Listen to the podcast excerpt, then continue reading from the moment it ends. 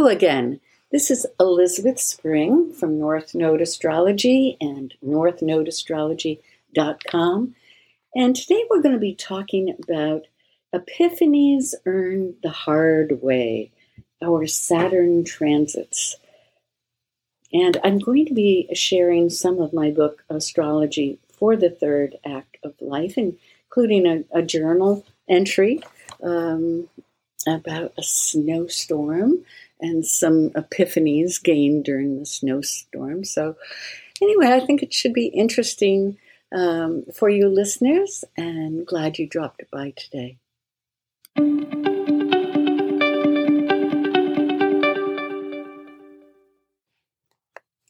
So, today I'm going to be sharing with you some of my writings from Astrology for the Third Act of Life. Now, what I'm going to be sharing today is not really about the third act, the latter part of life, but is about Saturn and our Saturn transits, which we all have every seven years. Um, then this is about epiphanies earned the hard way, our Saturn transits. And I'm going to start by a quote by Rumi, where he says, Your task is not to seek for love but merely to seek and find all the barriers within yourself that you have built against it. Hmm, that's something to ponder, isn't it? Now, Saturn is the contemplative melancholy from which creativity flows. It's a gift we seldom want, yet we feel its richness when it permeates us, like the sun pushing its way through a dark, moody sky at dawn, we can only stand in awe at the power and beauty we see. And at the end of the day, it is this luminous moment that we remember. It came unbidden and unwanted, like a cold winter's morning, but the moment may have changed our life. Out of it came the poem, the memory, the insight, such is the gift of Saturn. Now, Saturn is the lead, the base material in alchemy that gets turned into gold through our labors. It can trap us through fear or depression, or it can teach us wisdom and discernment. By transit, it asks that we make a readjustment to the physical world and our place and our habits within it. Saturn reminds us of mortality and the passage of time. Yet we can all strive to be alchemists and turn the Saturnian lead into gold. But what about illness? Illness isn't a quality of Saturn transits, but can, can come anytime. Illness is an integral part of aging and usually the foreplay of our death. And as I wrote in this book, I said, despite the upbeat tone of this book, illness is generally saturated with pain and fear, but suffering at great length can often be abated by good medical help and a spiritual attitude and practice. Buddhism is particularly good for this, and its practices can be combined with any religious practice you already have, including atheism. There are so many wonderful Buddhist writers such as Pema Chodron, Tara Brach, and Toni Bernhard who can help you through hard times, whether they be illness or Saturnian times. Um, astrologically, Saturn is the Lord of aloneness. So one is more likely to experience aloneness and sometimes illness, even just the common cold at Saturn transits because they both have the nature of constriction about them. If you remember, Jupiter is expansion and Saturn is more constriction and focus. Well, fortunately, we live at a time when numerous writers have written so eloquently on this. I particularly love these quotes as they shine hope on a difficult aspect of Saturnian times quote, language has created the word loneliness to express the pain of being alone, and it has created the word solitude to express the glory of being alone by Paul Tillich. And Thoreau wrote, I never found the companion that was so companionable as solitude. This could be something to aspire to if you are sick, but I wouldn't minimize the fact that pain and aloneness have got to be one of the hardest things that we'll ever face. I am pleased, though, that we have so many resources to help us with this today whether it be music or audible books or the connections we make through the internet.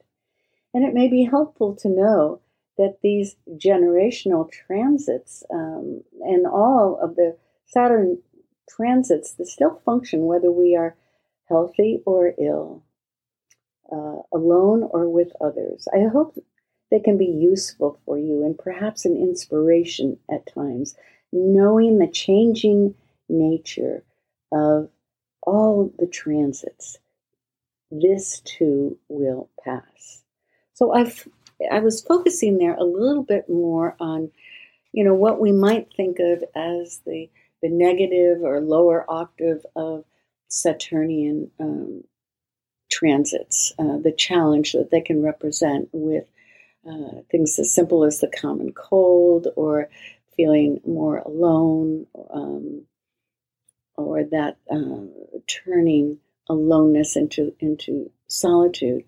But Saturn also has this way of creating uh, concrete structures, real things. You know, Saturn rules the bones of the body and it rules homes and structures. And so when we have Saturn transits, we're often creating a structure of something in our lives. Uh, whether it be a business, a marriage. Marriage is an institution, a structure. Uh, so Saturn transits are times of perhaps seriousness um, and times of epiphanies, and sometimes epiphanies earned the hard way. Now, I'm going to share one more thing from my book, uh, Astrology for the Third Act of Life. And um, this is a journal entry. Um, as some of you may know, I, I include journal entries throughout that book just to kind of mm, make it a little more personal, some of the astrological um, mm, business and jargon of, of, the other parts of the book. Anyway, journal entry for um, January. It's a snow day today. Remember those days from elementary school? Oh, what fun. Now a day at home with a mega blast snow blizzard whipping around the house. It's beautiful. Ooh, but it's a little edgy now. There are threats of no electricity. It has a different feel to it from when we would call up our friends to come out and play. Now my dearest friend lives 3,000 miles away, and the one who lives nearby won't risk the icy drive. The older we get, the more we think in terms of our survival. Will there be no heat when the electricity goes off? Where will I go? And when we do go outside, we walk so gingerly you'd think we were on a tightrope. We can't afford to slip on the ice anymore. It's interesting to watch the mind's antics. Instead of playing with our friends, perhaps we read or catch up on our Facebook time and try to stave off a subtle ache of vulnerability. Is that what the feeling is? We stare out the window and watch the birds feed. I suspect one of the reasons that we enjoy feeding these little chickadees is that we marvel at their tiny size and robust attitude against these winter storms. They stand strong and perky against the elements we humans don't do as well. I'm beginning to witness it all, especially fear. Something easier done in Uranus transits, as Uranus has a quality of objectivity and witnessing to it quite naturally. Witnessing is another way of saying be mindful of what the mind does and note the difference when we actually look at a fear instead of identifying with it. Yes, there is the fear of slipping and falling. It's not my fear, it's not me, it's just a fear. Perhaps I can invite it in for tea. Oh, and here's the fear of loneliness. Oh, yeah, haven't seen you for a while. Would you like some tea as well? Fear of dying. This one comes pretty often in the middle of the night. Come closer. Let me invite you in too.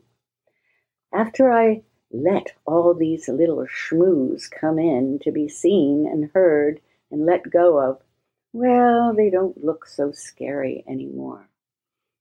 Little schmoos, yes, I'm taking our very serious fears and pains very lightly. Yet it's easy to sink into them and become one with our problem. Oh, I'm an I'm a diabetic, or I'm single and depressed, or I'm home with the flu.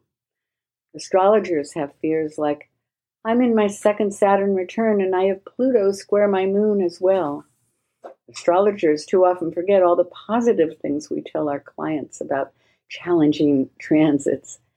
Yes, we have these things, but we are not these things. The times when we catch ourselves witnessing instead of identifying, we catch a space between like a breath of fresh air. And then we know we're spiritual beings having a human experience. We are more than our pain or fear. We can sit with pain for tea, then let it go, even if just for a moment. Same with fear. I will sit with this niggling fear of my vulnerability and look it directly in the face. Yes, I see you. It has tea with me, and then I ask it to leave. Thank you and goodbye. Perhaps humans are more like these little birds, these little chickadees, than we realize. We are brave. We put up with a lot.